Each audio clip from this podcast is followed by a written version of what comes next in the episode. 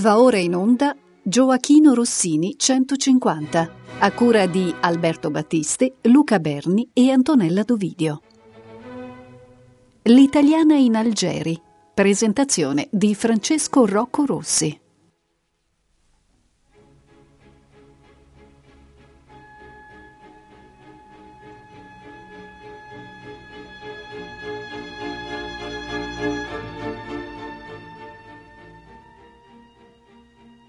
Un caro saluto a tutti da Francesco Rocco Rossi. In questa trasmissione parlerò di una delle opere di maggior successo del catalogo rossiniano, L'Italiano in Algeri. Si tratta di un'opera che fin dalla prima rappresentazione nel 1813 riscosse un successo destinato a mantenersi vivo fino a oggi. Ma contestualizziamo l'evento. Come dicevamo, siamo nel 1813 e precisamente a Venezia. Sebbene Gioacchino Rossini fosse decisamente giovane, aveva solo 21 anni, già da tre anni calcava i palcoscenici italiani in qualità di compositore. Debuttò infatti nel 1810, sempre a Venezia, con la Cambiale di matrimonio e dall'esordio il legame con la Serenissima si mantenne sempre particolarmente stretto. Per i teatri veneziani infatti si succedettero cinque farse, la cambiale di matrimonio nel 1810, l'inganno felice, la scala di seta e l'occasione fa il ladro nel 1812, il signor Bruschino nel 1813. E proprio nel 1813, sempre in Laguna, vennero date alle scene due opere più impegnative, un melodramma eroico e un dramma giocoso. Il primo, ossia il melodramma eroico, è il Tancredi, che andò in scena alla Fenice il 6 febbraio 1813. Il dramma giocoso invece per l'appunto è l'Italiano in Algeri, messa in scena al Teatro San Benedetto il 22 maggio di quell'anno. Questa presenza ben più che ricorrente sulle scene veneziane è importante per comprendere le scelte drammaturgiche e compositive di Rossini, il quale per forza dovette fare i conti con il particolare gusto teatrale dei veneziani. I veneziani che fin dal secolo precedente mostravano una particolare predilezione per la componente piacevole e dilettevole, componente che infatti si ritrova perfettamente realizzata nell'italiana. Interessante al riguardo è un passaggio della vita di Rossini di Stendhal, che oltre a sintetizzare in pochissime righe il carattere di quest'opera, ci dà anche la misura di come essa sia stata positivamente recepita fin dalla premiere. Scrive il risultato del carattere dei veneziani è che essi vogliono anzitutto nella musica arie piacevoli, più leggere che appassionate. Furono serviti a dovere nell'italiana. Mai popolo godette uno spettacolo più rispondente al proprio carattere. E fra tutte le opere non è mai esistita una che dovesse piacere di più ai veneziani. Come dicevo, fu infatti un successo strepitoso, che tra l'altro funzionò anche da volano per la carriera internazionale di Rossini. Nel 1817, infatti, l'Italiano in Algeri venne rappresentata a Parigi, confermò il successo italiano e lanciò il compositore nello Star System internazionale. Prima di entrare nel vivo del meccanismo musicale dell'opera, dedichiamo qualche parola alla sua genesi. Il plot trae spunto da un reale fatto di cronaca, ossia la vicenda di una gentildonna milanese, tale Antonietta Frapolli, che nel 1805 era stata rapita dai corsari ed era finita nell'arem del Pascià di Algeri. Una vicenda conclusa felicemente con il ritorno della donna in patria. Nel 1808 il librettista Alberto Anelli ne ricavò un spiritosissimo libretto per l'omonima opera di Luigi Mosca per il teatro alla Scala e pochi anni dopo questo libretto suscitò l'interesse di Rossini, che a ragione vi scorse un'ottima occasione per cimentarsi con il gusto per la turcherie, parecchio in voga fino dall'epoca di Mozart. Come possiamo notare facilmente, l'elemento turco si impone fin dalla sinfonia d'apertura. Rossini Sfruttò infatti la presenza al San Benedetto di una sezione quasi completa di fiati e questo gli consentì di inserire una specie di banda turca di cui sfruttò soprattutto il timbro dell'oboe per ricreare sonorità orientaleggianti, ulteriormente enfatizzate dalle percussioni.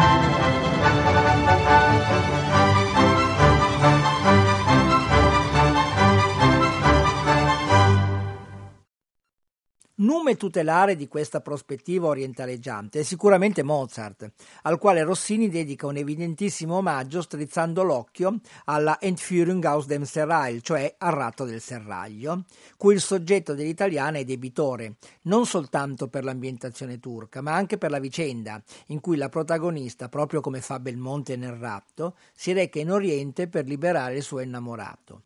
L'omaggio al ratto del serraglio si concretizza in una serie di rimandi per lo più nascosti, fra i quali però svetta la percepibilissima e palese citazione del coro Bassa Selim le Belanghe. Siamo nel secondo atto e Mustafa, il sultano, vuole assicurarsi la complicità di Taddeo, il cicisbeo al seguito di Isabella. In pratica vorrebbe che Taddeo lo aiutasse nell'impresa di conquistare la ragazza e per ringraziarselo quindi lo nomina Kaimakan, ossia luogotenente. Non può sfuggire la quasi sovrapponibilità con il coro dell'opera di Mozart. Ascoltiamo innanzitutto un frammento dal ratto del serraglio.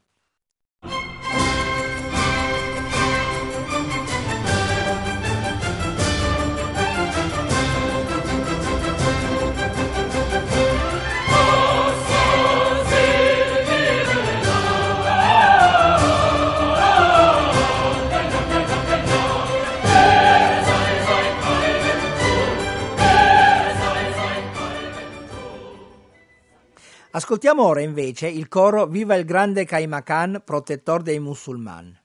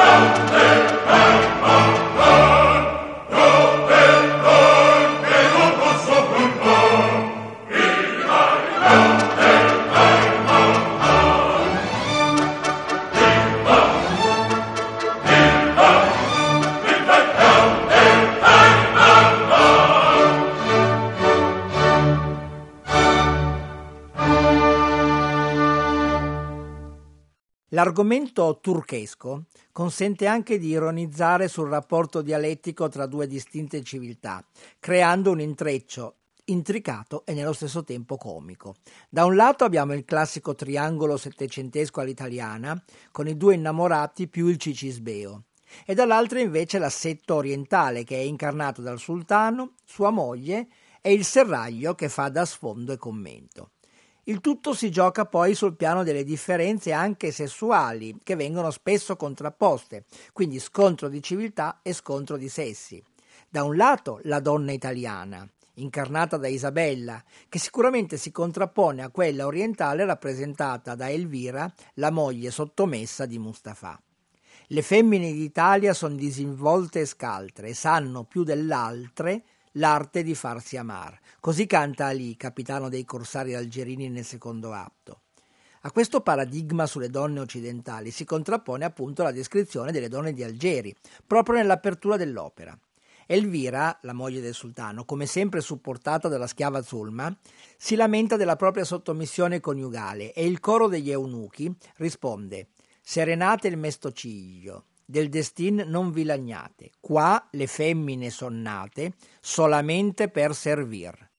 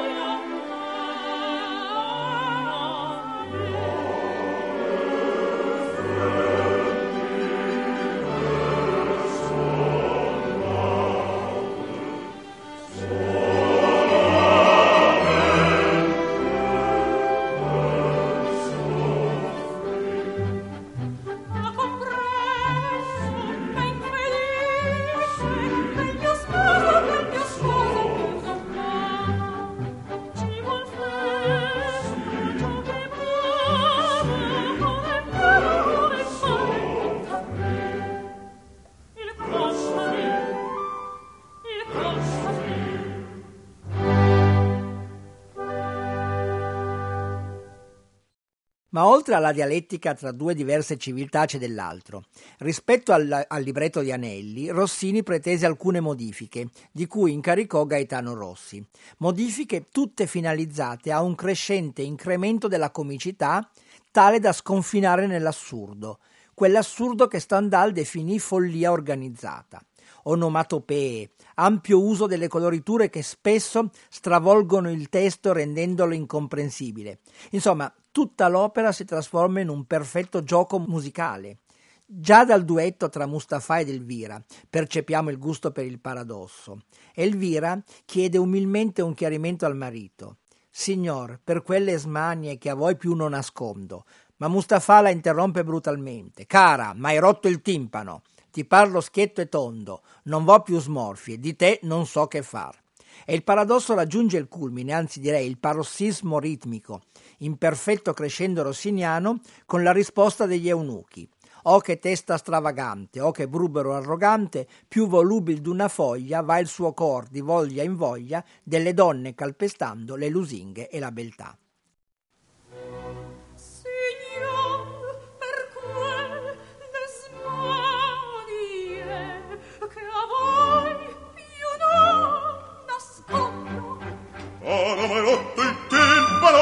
parlo schietto e tondo non posso farle di te non so che parlo non di te non so che parlo non di te non so che fa ma ero il timpano ma ero il timpano di te non so che fa no. No di te non so che fa no no di te non so che fa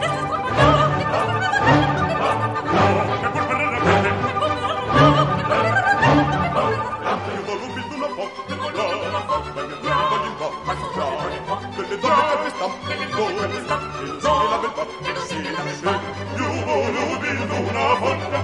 quel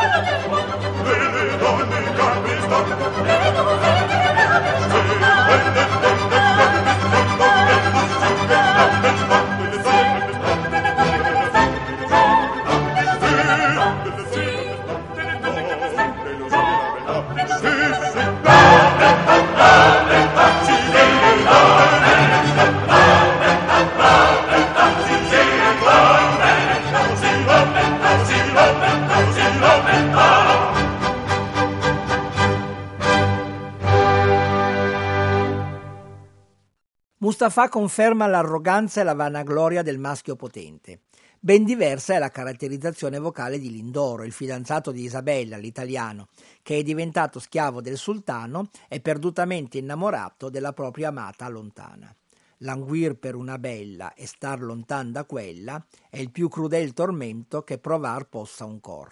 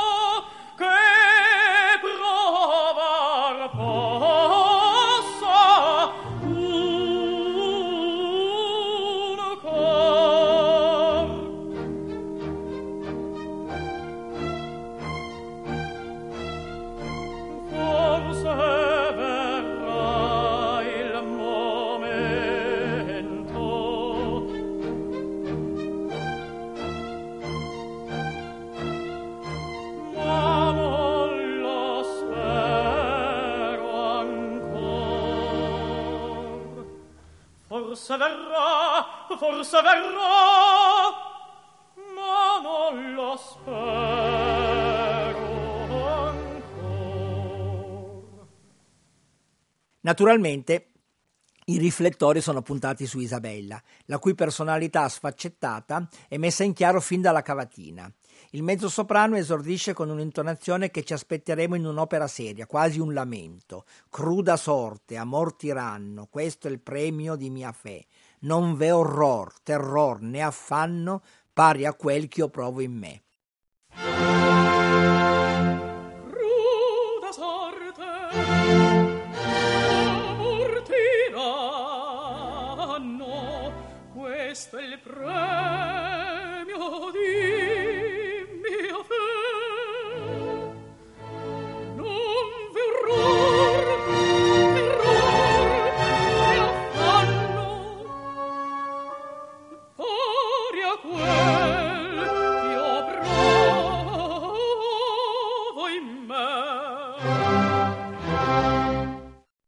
Ben presto però l'intonazione cambia e la ragazza ci presenta il suo aspetto più civettuolo e furbetto.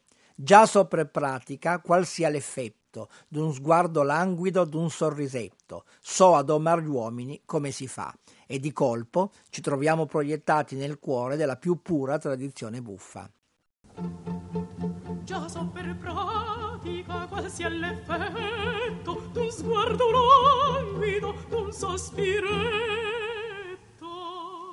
Sedem agli uomini come si fa? Sì, sì, sì, sì. Sedem agli uomini come si fa? Sì, sedem agli uomini come si fa? Sì, dolce o rubini si un flemmo fuoco son tutti simili a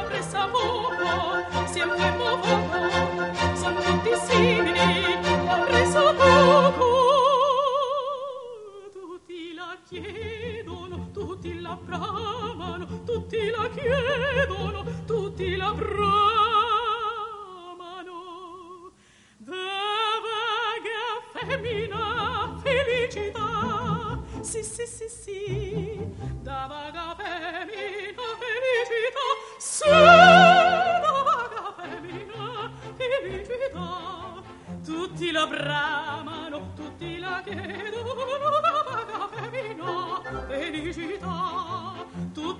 tutti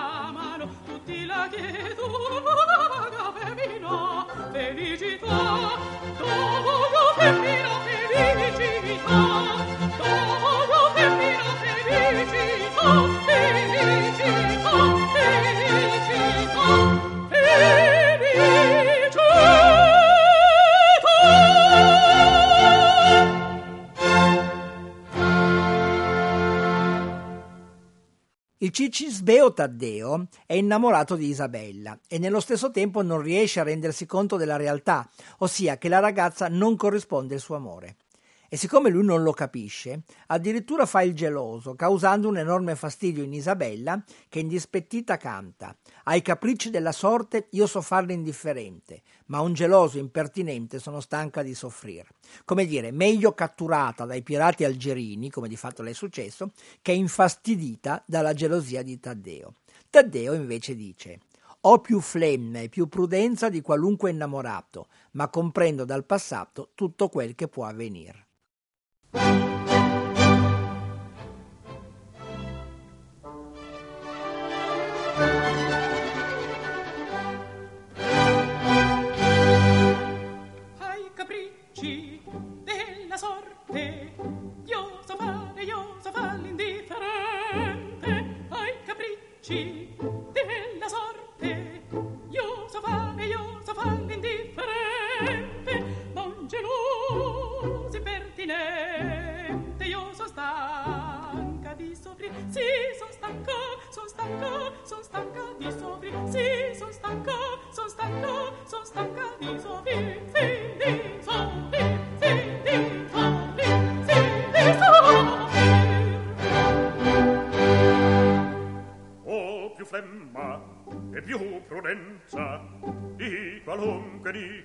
qualunque innamorato o più flemma e più prudenza. Di qualunque, di qualunque innamorato, ma comprendo dal passato tutto quel che può avvenir. Sì, comprendo, comprendo tutto quel che può avvenir. Sì, comprendo, comprendo tutto quel che può avvenir. Sì, tutto quel che può avvenir. Sì, tutto quel che può avvenir. Sì, tutto quel che può avvenir.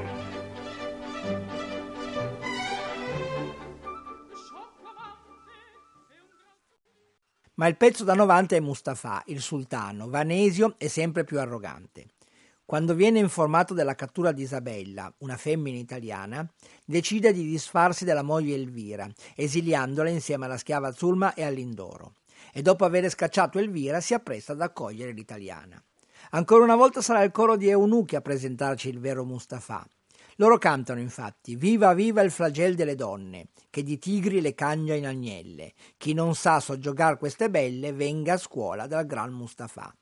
Ma sarà proprio così? Ascoltiamo e poi giudichiamo. Qui Rossini ci ha riservato un'altra sorpresa.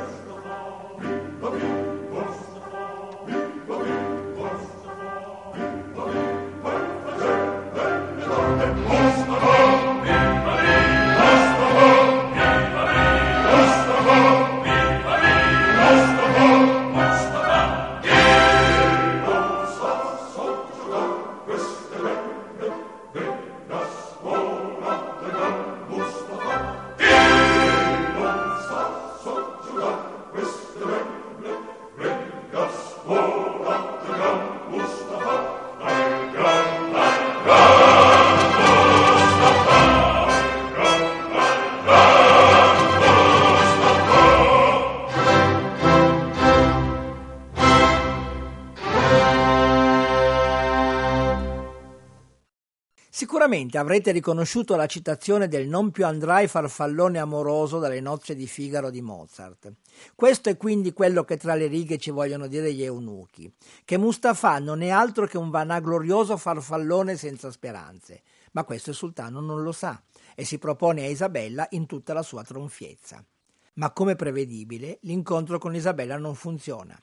La ragazza capisce immediatamente il soggetto che le sta di fronte. Oh, che muso, che figura, quali occhiate, ho inteso tutto. Del mio colpo, or son sicura, sta a vedere quel ch'io so far. Mustafa invece rimane incantato dalla bellezza dell'italiana. Oh che pezzo da sultano, bella taglia, viso strano. Ah, mi incanta, mi innamora, mi convien di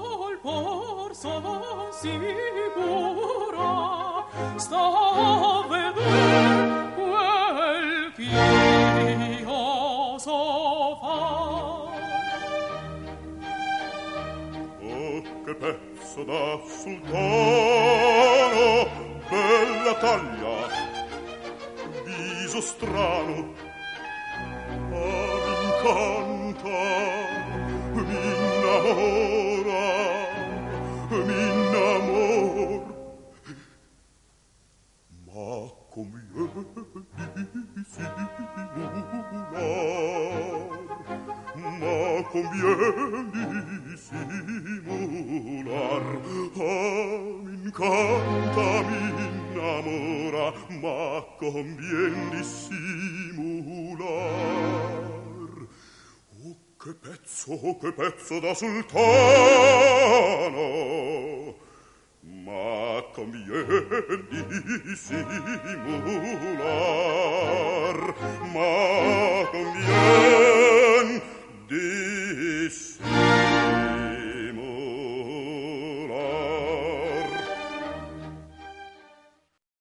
Ma sul più bello, quando Isabella ritiene di avere cucinato ben bene Mustafa, ecco che irrompe Taddeo, che con una certa veemenza si dichiara zio di Isabella, respingendo Ali che lo trattiene. Mentre Taddeo tra sé nota come il sultano sia ormai completamente soggiogato dalla ragazza, Mustafa ordina che sia giustiziato, o meglio, impalato. Interviene Isabella che, confermando di essere nipote di Taddeo, lo salva.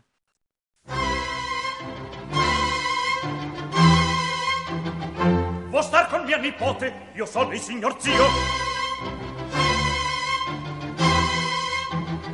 Io sono il signor zio, io sono il signor zio. Mi intendi, mi intendi? Sì, sì, sono io. Ma via non mi seccare, ma via non mi seccare. Signor, Monsieur, Eccellenza, Oimè, oimè, qual confidenza il turco un cicispeo comincia a diventar. Ah, chissà mai Taddeo, quel cor ti tocca far. Ah, chissà mai Taddeo, quel cor ti tocca far.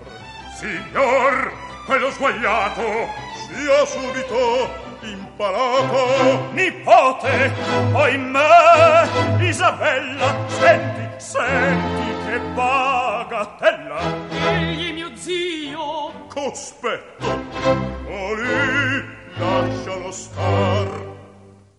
E siamo giunti al finale del primo atto.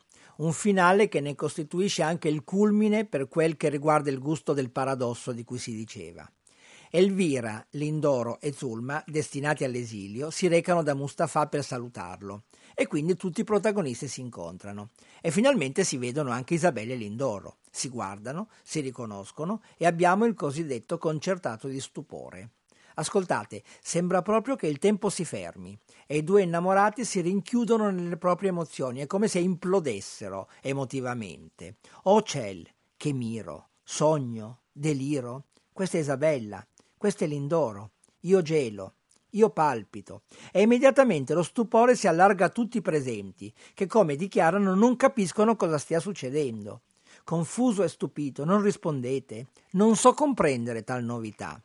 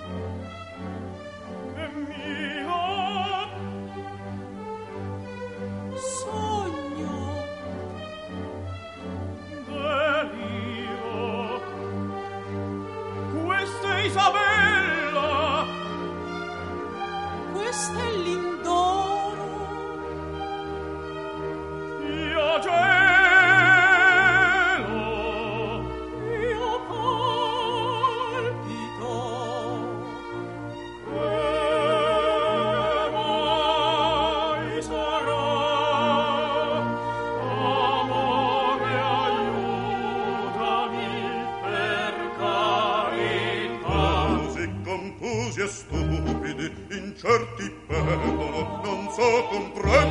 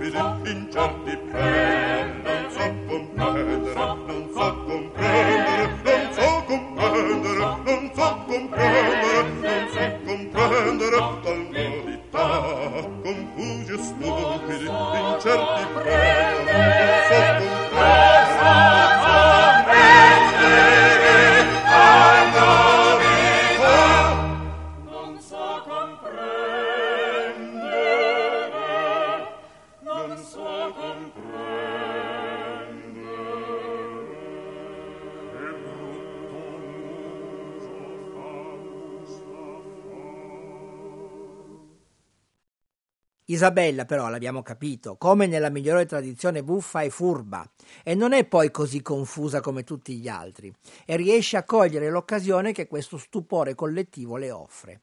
Prende in mano la situazione e da femminista antelitteram ribalta le decisioni di Mustafa e condanna il ripudio di Elvira. Una donna che prende il sopravvento su un uomo è già una sorpresa e lo è ancora di più se quest'uomo è il potente per eccellenza, cioè il sultano sorpresa su sorpresa, è troppo. E dallo stupore si passa al delirio collettivo, una situazione di confusione totale nella testa di ciascun personaggio, magnificamente resa dal concertato finale.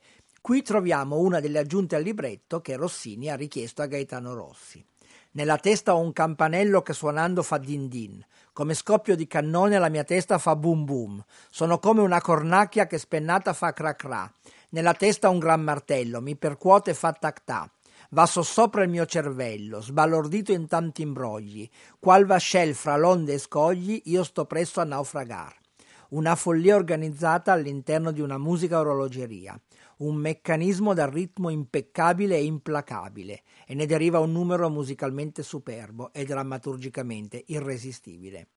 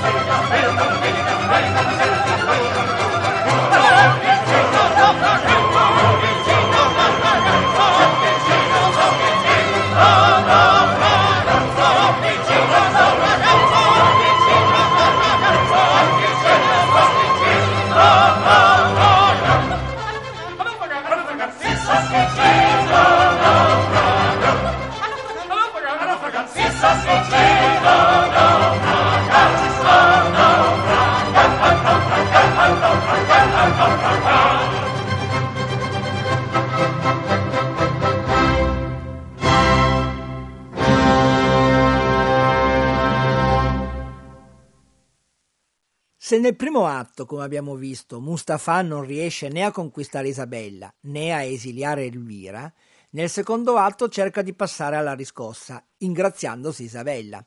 Per far ciò, l'ho già anticipato, conferisce a Taddeo il titolo di Kaimakan, cioè luogotenente, apparentemente in segno di stima e rispetto verso di lui, ma di fatto ha ovviamente un secondo fine. Taddeo viene dunque abbigliato alla turca e Mustafa gli fa perentoriamente capire che tra i suoi compiti vi è anche quello di intercedere in suo favore con Isabella. Isabella intanto nel proprio appartamento dà una lezione di seduzione a Elvira e Zulma e finge di agghindarsi per Mustafa.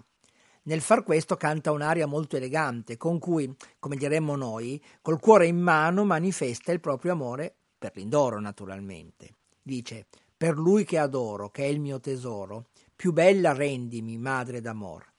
Ma anche in quest'aria Isabella non è del tutto senza malizia, perché sa di essere spiata da Mustafa e gioca a fargli credere che sia proprio lui il destinatario di queste parole d'amore.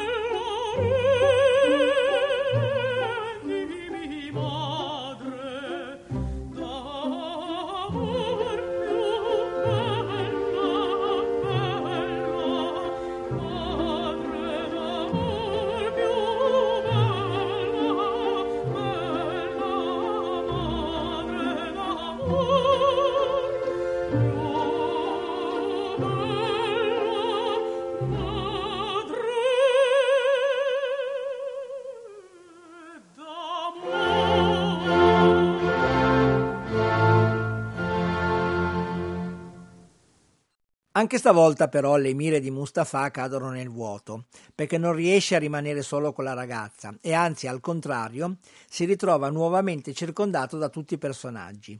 Capisce di essere vittima di un raggiro collettivo e la sua rabbia esplode con forza. A fronte di questa rabbia del sultano, la situazione degenera di nuovo nella confusione e nella follia. Sento un fremito, un fuoco, un dispetto. Agitato, confuso, fremente, il mio cuore, la testa, la mente, delirando, perdendo si va.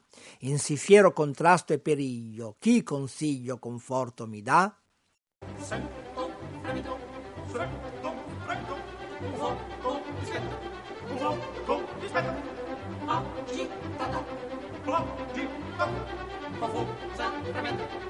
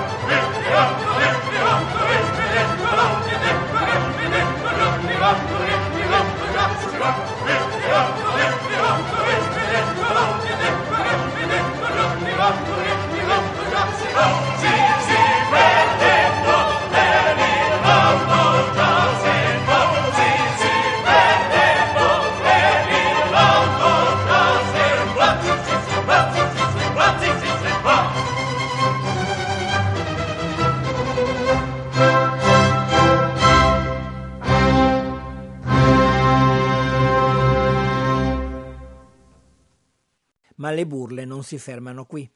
Isabella, Lindoro e Taddeo hanno un piano per fuggire. Taddeo e Lindoro calmano Mustafa, spiegandogli che Isabella, per testimoniargli la propria passione, ha deciso di nominarlo Pappataci. Ma cosa vuol dire Pappataci? Di certo non gli spiegano quello che noi sappiamo essere il vero significato della parola. Lindoro gli spiega che questo titolo viene conferito agli amanti instancabili. I compiti dei pappataci sono quindi mangiare, bere e dormire attorniato dalle donne. Solo questo.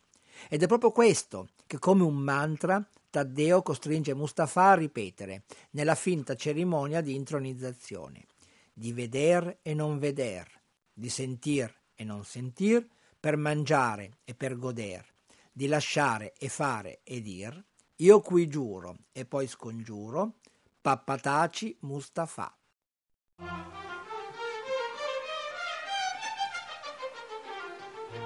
Di veder e non veder, di vedere e non veder, di sentir e non sentir, di sentire e non sentir, per mangiare e per goder, per mangiare e per goder, di lasciare fare e dir, di lasciare fare e dir. Io qui giuro e poi scongiuro, io qui giuro e poi scongiuro. Popo taci Mustafo, popo taci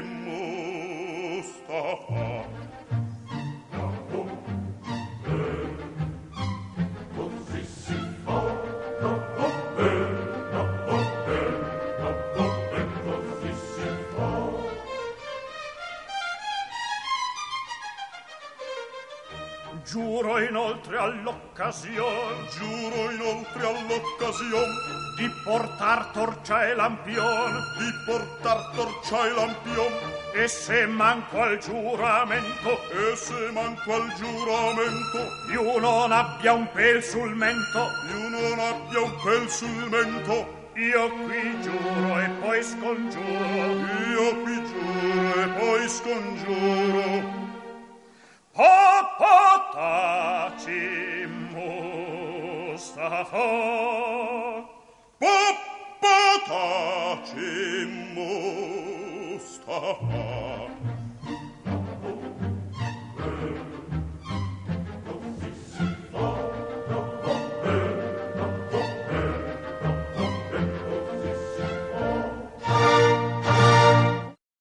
Il fulcro del giuramento e, e, ovviamente del tranello risiede proprio in questo, far finta di non vedere quello che accade. Lui deve rimanere imperturbabile di fronte a qualunque cosa, una prova di forza di carattere che Isabella impone al sultano. Senza nascondersi quindi davanti al Mustafa e a Taddeo, Lindoro e Isabella vengono sollecitati dal coro a dirigersi verso la nave e lo fanno. Andiamo, mio tesoro, son te con Lindoro, ci invitano adesso la patria e l'amor. Taddeo però non era al corrente di questo esito del tranello e quando vede Lindoro e Isabella che corrono verso la nave, capisce che non fa parte della burla, ma si tratta proprio di una vera e propria fuga. E dice: Lindoro, che sento, questo è un tradimento. Gabbati e burlati noi siamo, signor. E istintivamente, come abbiamo sentito, si rivolge a Mustafa, ma Mustafa crede che i due amanti stiano recitando per distrarlo dalla propria imperturbabilità, davvero pappataccio, e completamente compreso nella parte, come da giuramento, si sforza di rimanere impassibile. Io son pappataci, mangia e taci. E mentre Isabella e Lindoro salgono sulla nave che li porterà in Italia, Taddeo si trova ad affrontare un dilemma. Oimè, che ho da fare? Restare o partire? V'è il palo, se resto, se parto il lampione. Il palo perché se resta verrà impalato, come abbiamo sentito. Il lampione se parte perché si troverà a fare il terzo incomodo. Cosa sceglierà? Ascoltiamo.